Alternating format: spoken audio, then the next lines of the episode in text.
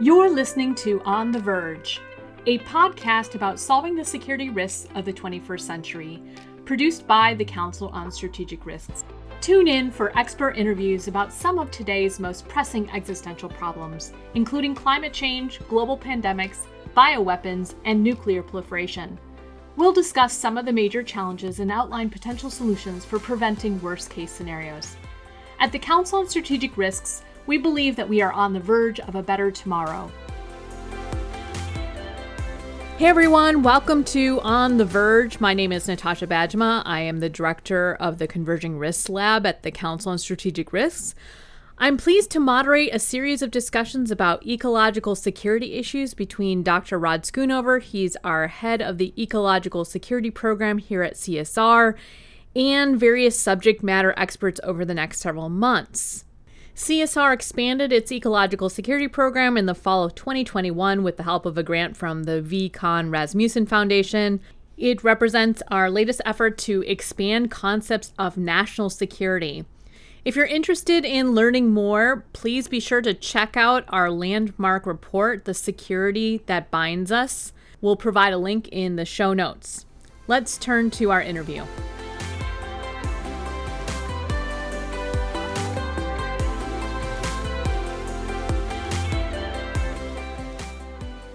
Hey everyone, welcome back to On the Verge. Joining us today is Dr. Charles Barber, who is the director of the Forest Legality Initiative and senior biodiversity advisor at the World Resources Institute, WRI, in Washington, D.C.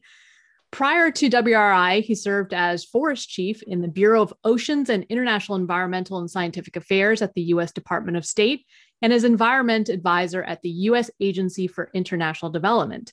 He received his PhD in jurisprudence and social policy from the University of California at Berkeley. We also have Dr. Rod Schoonover, who heads our ecological security program at the Council on Strategic Risks. Before coming to CSR, he served for a decade in the U.S. intelligence community, first at the State Department's Bureau of Intelligence and Research, and then later at the National Intelligence Council, working on national security and foreign policy implications of environmental and ecological change. So glad to have you both with us today.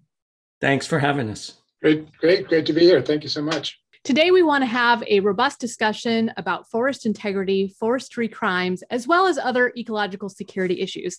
But before that, Chip, I'm wondering if you can share with our listeners what drew you to working on forest issues in the first place.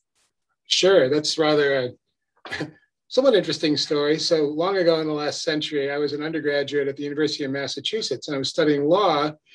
And I kind of decided I wanted to be a cross between like Supreme Court Justice Oliver Wendell Holmes and Sherlock Holmes, like catch the worst bad guys and then sort of philosophize about the nature of law and justice. You know, it's kind of young and silly.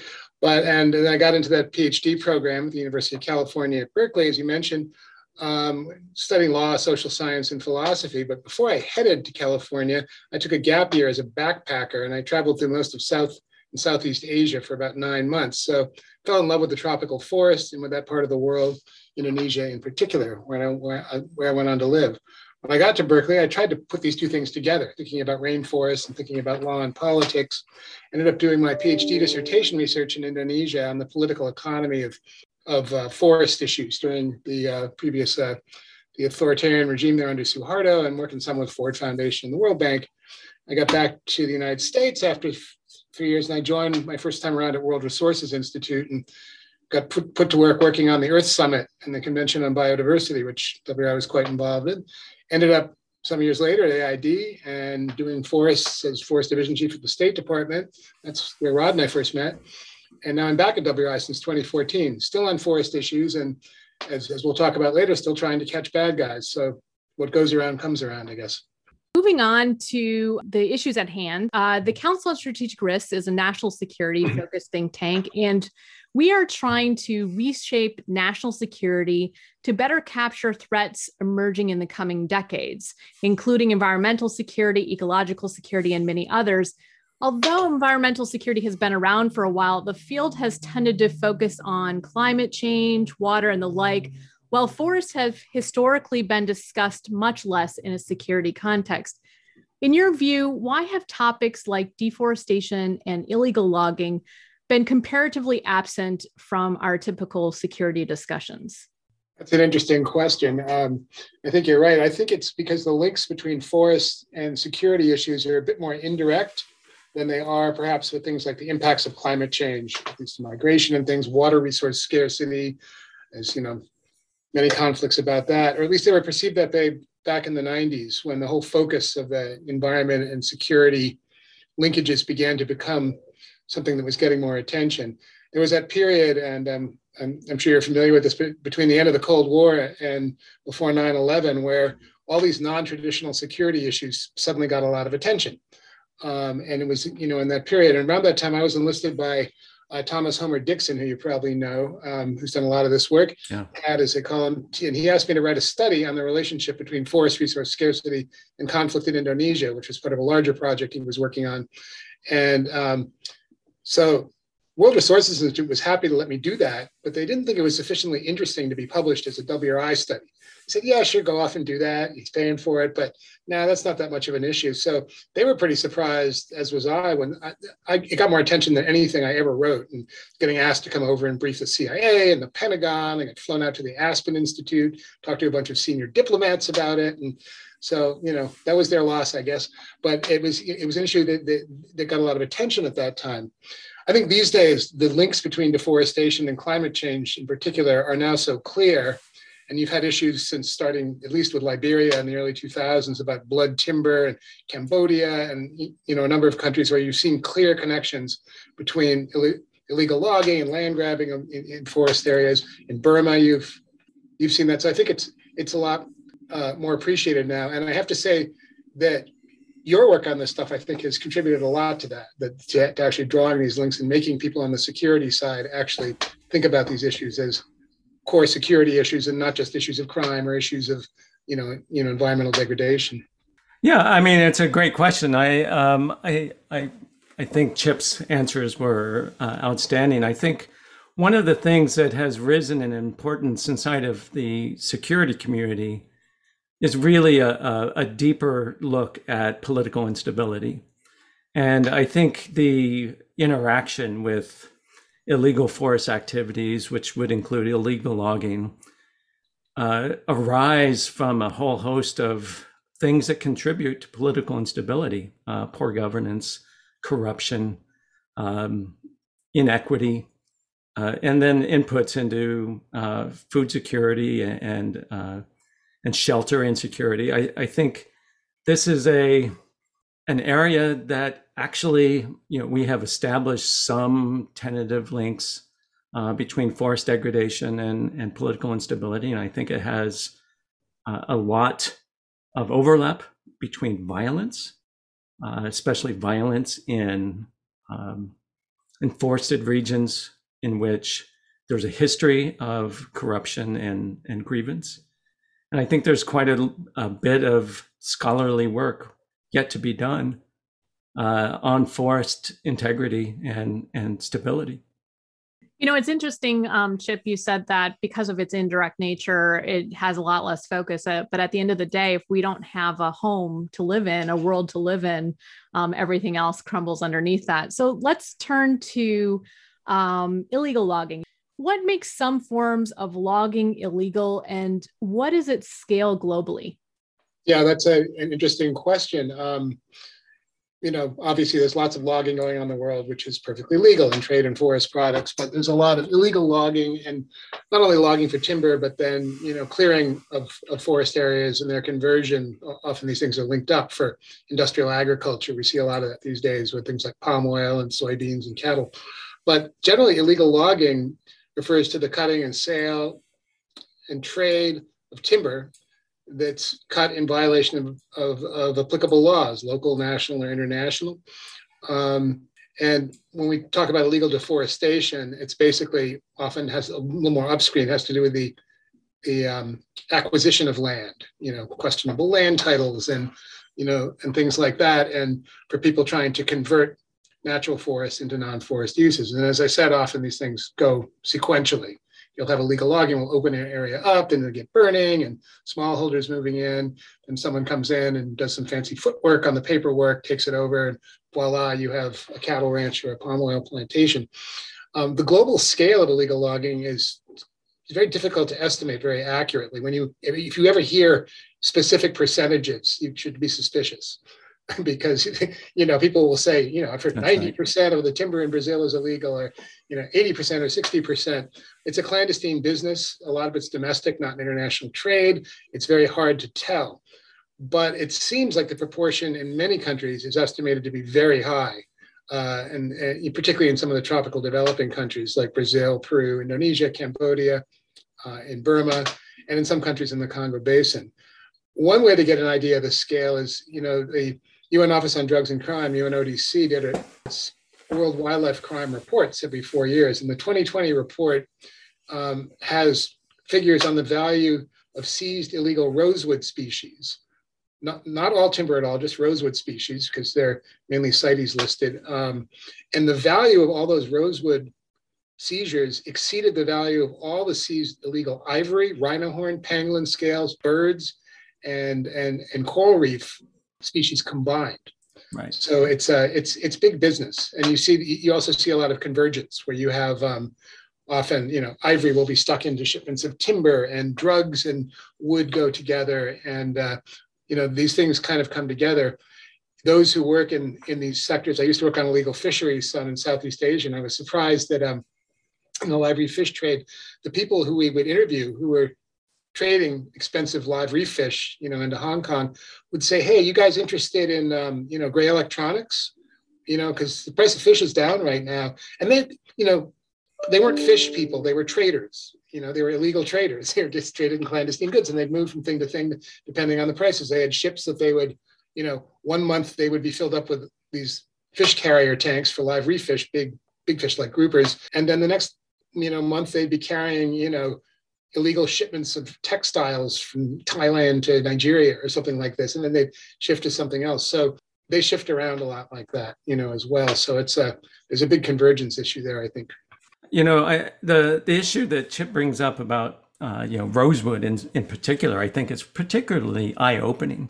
And when there's money to to be made, uh, especially in a relatively low risk, uh, low punishment activity, um, you know, uh, corruption, which I think is one of the most underappreciated security issues, but very pervasive, uh, especially throughout the wildlife trade.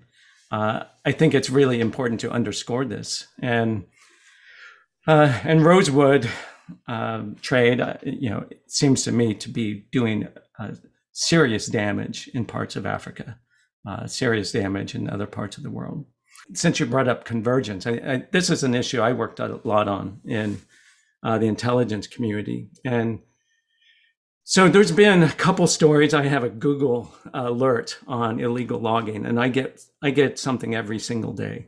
Uh, but there have been stories recently about uh, illegal logging in uh, in Romania and the violence that has surrounded the so-called wood mafia. Um, and that brings up uh, you know, ties, as you mentioned, to other well-established security issues, and uh, you know, uh, especially transnational organized crime. So I'm wondering how you view the seriousness and scale of you know these convergence issues.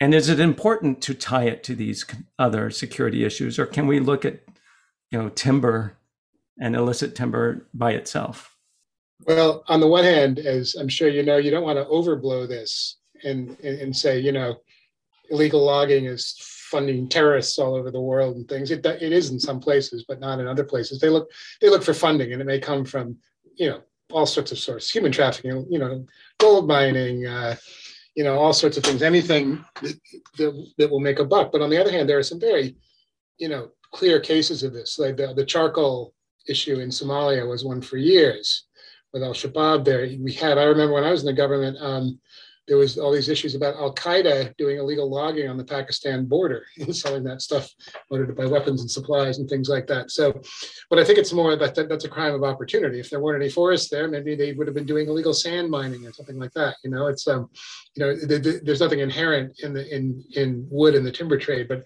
it definitely is a problem, and you certainly see this in Eastern Europe. And it, you know, it's important to make that point that this is not just a problem of the tropical developing countries. We see these things in that part of the world as well. And, um, you know, it's just not as, as well publicized and it's not so tied to the sort of big climate change issues and things like that. And it's interesting because I got a lot of questions when I was in the intelligence community about the overlap of the ivory trade with uh, Al Shabaab when the when the charcoal issue was just uh, you know obvious and explicit um, and at sometimes um, a leading cause of deforestation above illegal logging, like harvesting of, of forests for charcoal. Yeah, I mean, in Madagascar, you also see this. It's not so much an illegal problem, but I remember when I was in Madagascar one time and two interesting stories. One was uh, talking to a leading scientist there who deals with forestry and botany and things like that and wood identification. And she said, you know, the only thing foreigners ever want to talk to us about when they come to Madagascar is lemurs and rosewood. But our biggest problem in this country is really charcoal because it's the it's the production of charcoal and the lack of a decent energy infrastructure, which is driving the destruction of the dry forests. It's not the tropical rainforest, you know, in the Northeast, which is in, which is really one of, you know, arguably one of the biggest environmental problems there.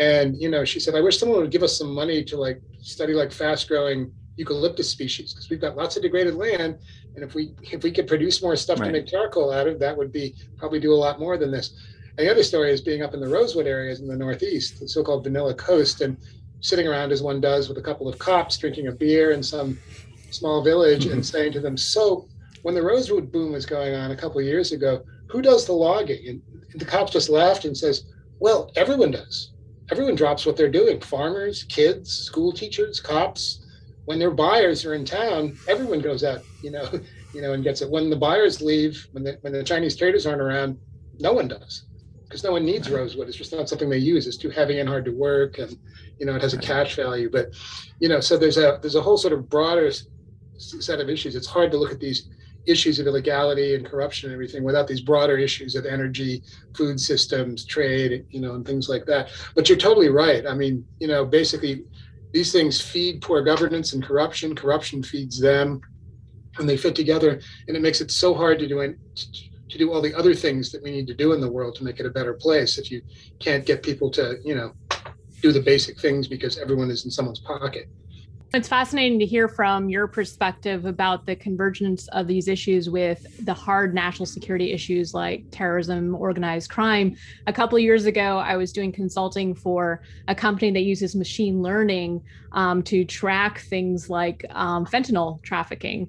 And oh. I was asked to dig into a lot of data and try to identify were there signals that we weren't necessarily looking for um, that we could in, inject into a machine learning tool that was kind of identifying patterns and i found a lot of connections between all illicit trade. And the bigger the bigger the operation the more the connections and the tighter the choke points. Um, so i think this is really an interesting discussion. So turning on to a different issue you've done a lot of work beyond forests um, to look at biodiversity issues and in the past um, 2021 2022 timeframe We've had uh, some major multilateral conferences, uh, one on climate change and another on biological diversity. The climate change talks in Glasgow drew enormous media attention, but the biodiversity talks, not so much. Of course, the second half of those meetings are yet to come this year. Um, and then we have President Biden bringing together his Secretary of Defense, his Director of National Security early on for the Climate Leaders Summit signaling to the world that the administration views climate change in a security context. So here's the question Do you think that we will one day see a thematically similar ecological security summit, given that scientists often point to climate change and ecological disruption as the two major crises facing humanity arising from the natural world? It's another kind of uh, convergence that is is important, I think. Along with we talked about the convergence of different types of crime, but Um, yeah, I think that, I mean, the short answer is yes, that would be a great idea. The question is, how do we get that going? Um, I was at the Glasgow Summit. We partnered with a lot of other organizations to host this extensive nature zone set of programs there. I think we had 70 events and we had a whole nature's newsroom we did with Eurovision and got an amazing amount of attention um, uh, on that issue for the first time in, in, in the climate convention context. And you know seeing the importance of conserving and restoring natural ecosystems forests in particular is part of the the climate solution. And it's true that the, the biodiversity convention gets less attention i think in part because it's it's the impacts of biodiversity loss are more diverse and more difficult to measure. You can't measure biodiversity like you can you know there is no 1.5 degrees for biodiversity you can measure it by you know different species or endemism or things like that but it's a it's a harder thing to get your um, brain around. And i think that's why people have gravitated towards a sort of a narrative around nature and climate being intertwined. Um, you know we know forests are, are a big part of, of the solution on climate but you know often they just get treated like sticks of carbon by the climate negotiators. It's like trees are trees and like plant a plantation or, you know, a tropical rainforest. And, but that's, you know, scientifically not really right. It's because, you know, tropical forests are complex ecosystems. They've got animals and plants and insects and microbes and fungi, and they all work together. And it's, it's that kind of ecological integrity of that overall system that makes them such an effective kind of carbon sponge. So it's, you know, it's important to plant trees in places where we don't have them anymore, but it's not going to it's you know we, we we really need to focus on conserving and maintaining those big remaining stores of forest and i think people are beginning to get that. Um, you know is also another issue that i work on a bit which is sort of the convergence of issues around zoonotic disease spillover and uh, tropical deforestation and fragmentation and, and, and the wildlife trade or more specifically the you know hunting consumption and slaughter of wild birds and mammals in proximity to to domesticated animals on tropical and subtropical forest frontiers. And more and more we're seeing, you know, in the 20th century, most of the pandemics were were, were of that zoonotic origin. And, uh, you know, there's been a lot more evidence just this week about COVID-19 that yes, it, it looks like it definitely came from that market in Wuhan and from the proximity of certain animal species to human beings and livestock. There's Ebola, you know, you can go on and on about these things. So I think people are beginning to see overall that the climate crisis, the biodiversity crisis, and basically human health and well-being going forward are all kind of part of one problem and, and the solutions have to fit together. The problem is we do all these international things in these big silos. So the biodiversity negotiators don't want to talk about climate, and climate don't want to talk about biodiversity, and and the, you know the, the the health people are totally siloed and say, no, that's not our problem. You know, we, we have to do we're already having to deal with vaccines and surveillance and you know all that kind of stuff which is important of course. But we, we need to bring these things a bit more together. And i think your idea that a summit on ecological security would be an interesting way to bring a lot of these issues together around you know development public health biodiversity climate change ecosystem services and and you know and you know in conflict. I mean there's a lot of interesting things around the whole migration issue from central america. What are the push factors there that are causing this basically seen as a political problem and a security problem, but really has a lot of roots in, you know, corruption, and inequality, bad natural resource management, resource degradation, and that sort of thing.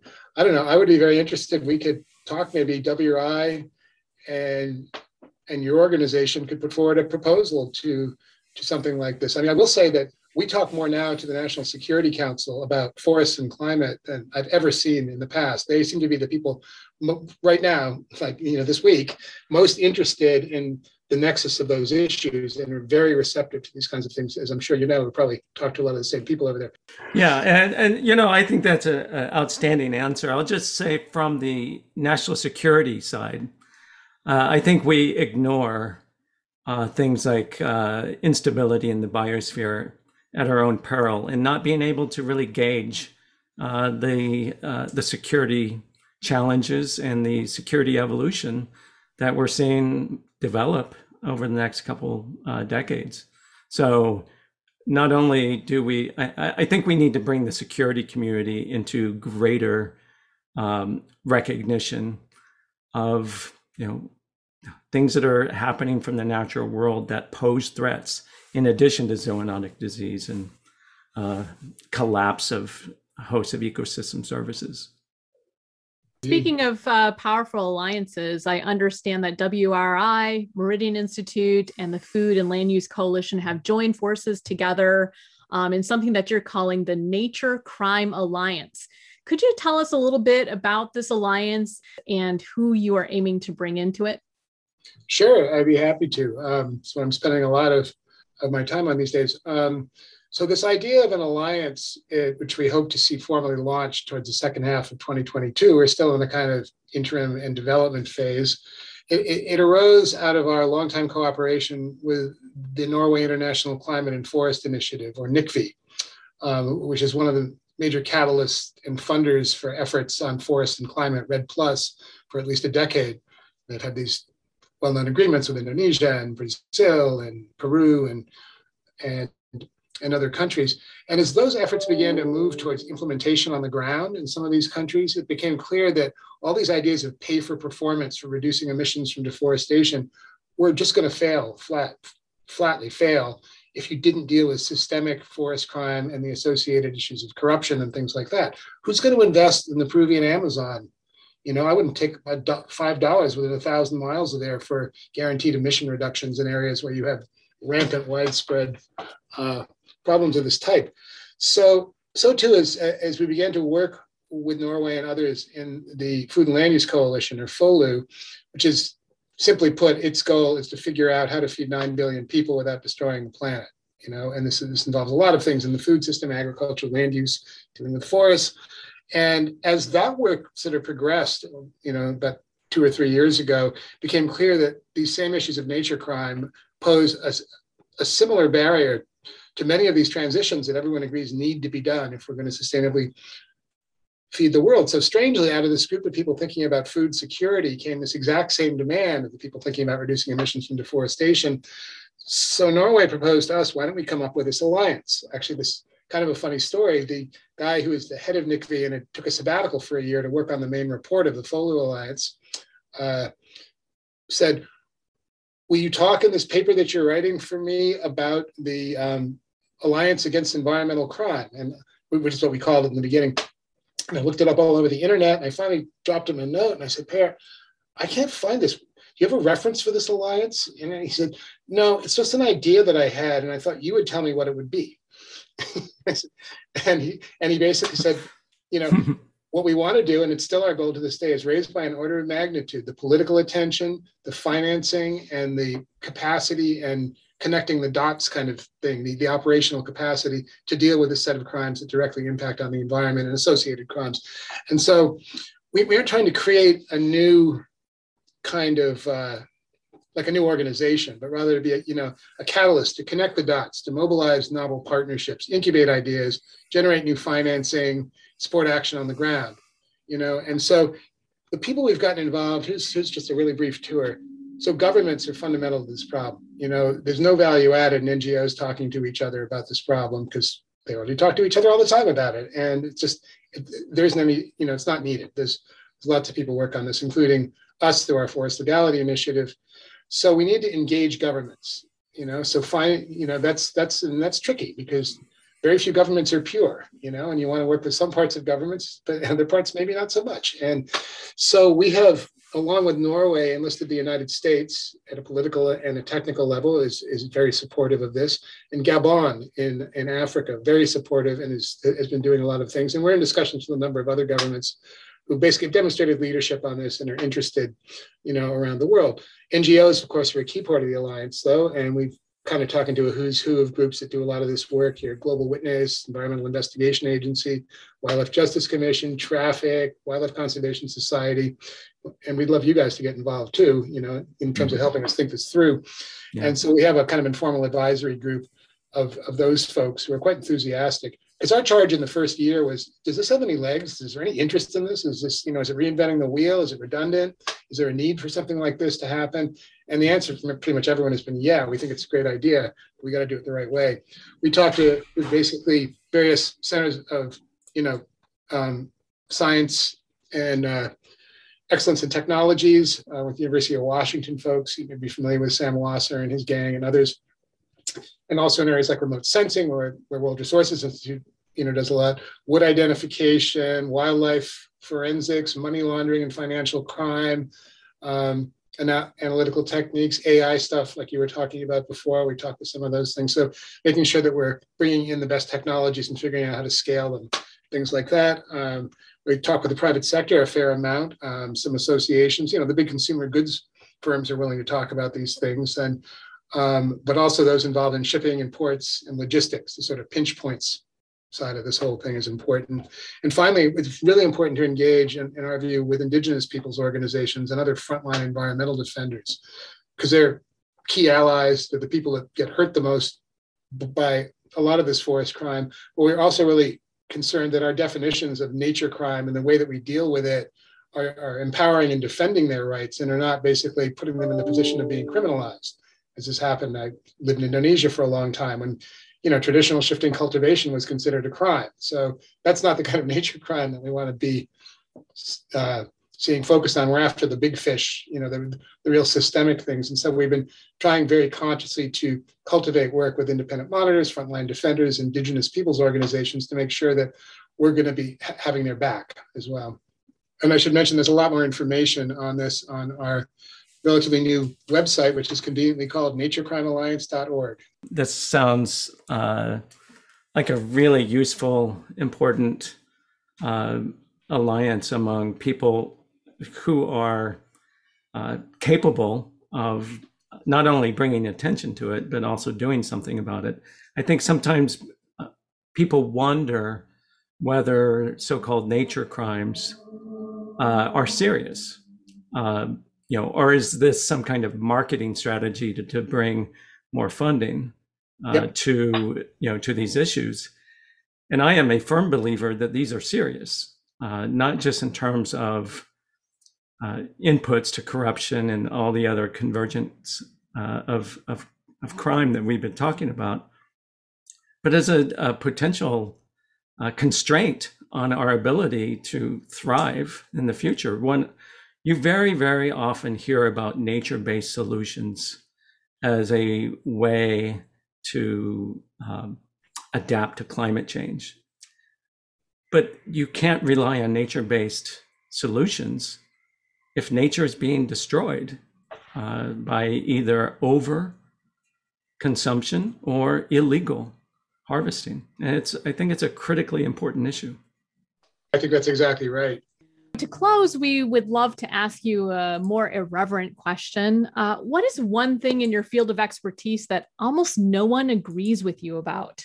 One thing that a lot of people don't agree with me about in my own organization and, and a lot of the development world where I've worked is I don't, I'm kind of uncomfortable with the kind of anthropocentric view that one hears all the time in international policy debates on, on the environment and development that humans must be at the center of development. I don't know, as someone who's done law and stuff like that, that strikes me as a gross conflict of interest for human beings to be saying that that's a that that's a principle.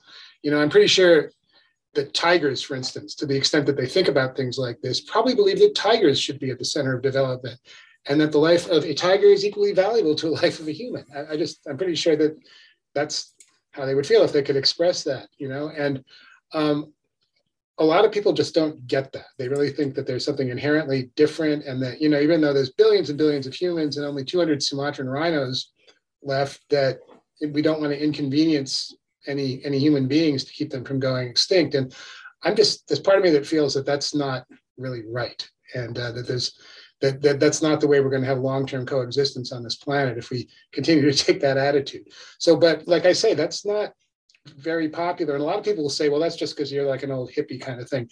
But it's um, it's I, I actually get this much more out of studying like the old philosophers and things like this, and thinking from the days when I was reading, you know, Kant and Spinoza and people like that, and thinking, well, if you logically apply, you know, disciplined ways of thinking about ethics and values, I just can't come to that position that well, I was born a human being, so therefore I'm inherently more valuable and better than you know all these other species out there. And Rod, uh, is there anything that you have that no one agrees with you about?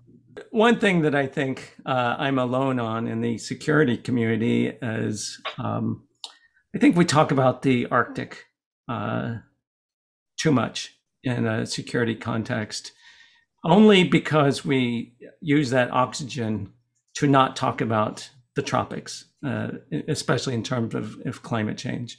yes, there's a, a security d- dimension to to the uh, thawing of the Arctic. But where do people live, and where do people interact strongly with nature that is in decline? It's in the tropics, both both marine system and terrestrial systems. So I think we undervalue the security dimensions of those changes. Well, this has been an absolutely fascinating discussion. Thank you to both of you for coming on our podcast. Thank you. Thank you so much for having me. Thank you for listening to On the Verge. If you enjoyed the show, please take a moment to leave us a review.